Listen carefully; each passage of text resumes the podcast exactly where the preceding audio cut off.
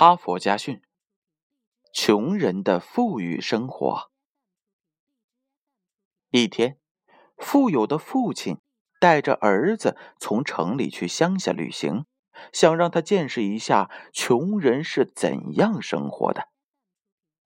在农场一户最穷的人家里，他们度过了一天一夜。旅行结束之后，父亲问儿子。旅行怎么样啊？好极了。你这回应该知道穷人是什么样了吧？儿子回答说：“是的，我知道了。你能描述一下富人和穷人的区别吗？”儿子想了想说：“我们家里有一条狗，可是他们家里却有四条。咱们只有一个水池。”通向花坛的中央，可是他们有一条望不到边的小河。夜里，我们的花园里只能看见几盏灯，可是他们的花园上边却有成千上万颗星星。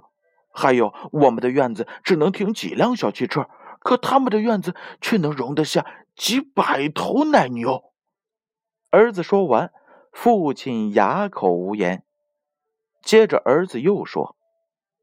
等我长大了，一定也要过上和他们一样的富裕生活。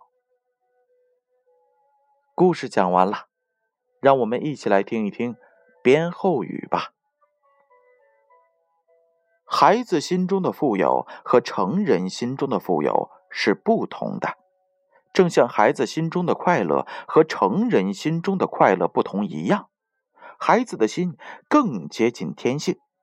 当成人只剩下生活技巧的时候，孩子却给我们带来了生活的艺术。哈佛家训，建勋叔叔与大家共勉。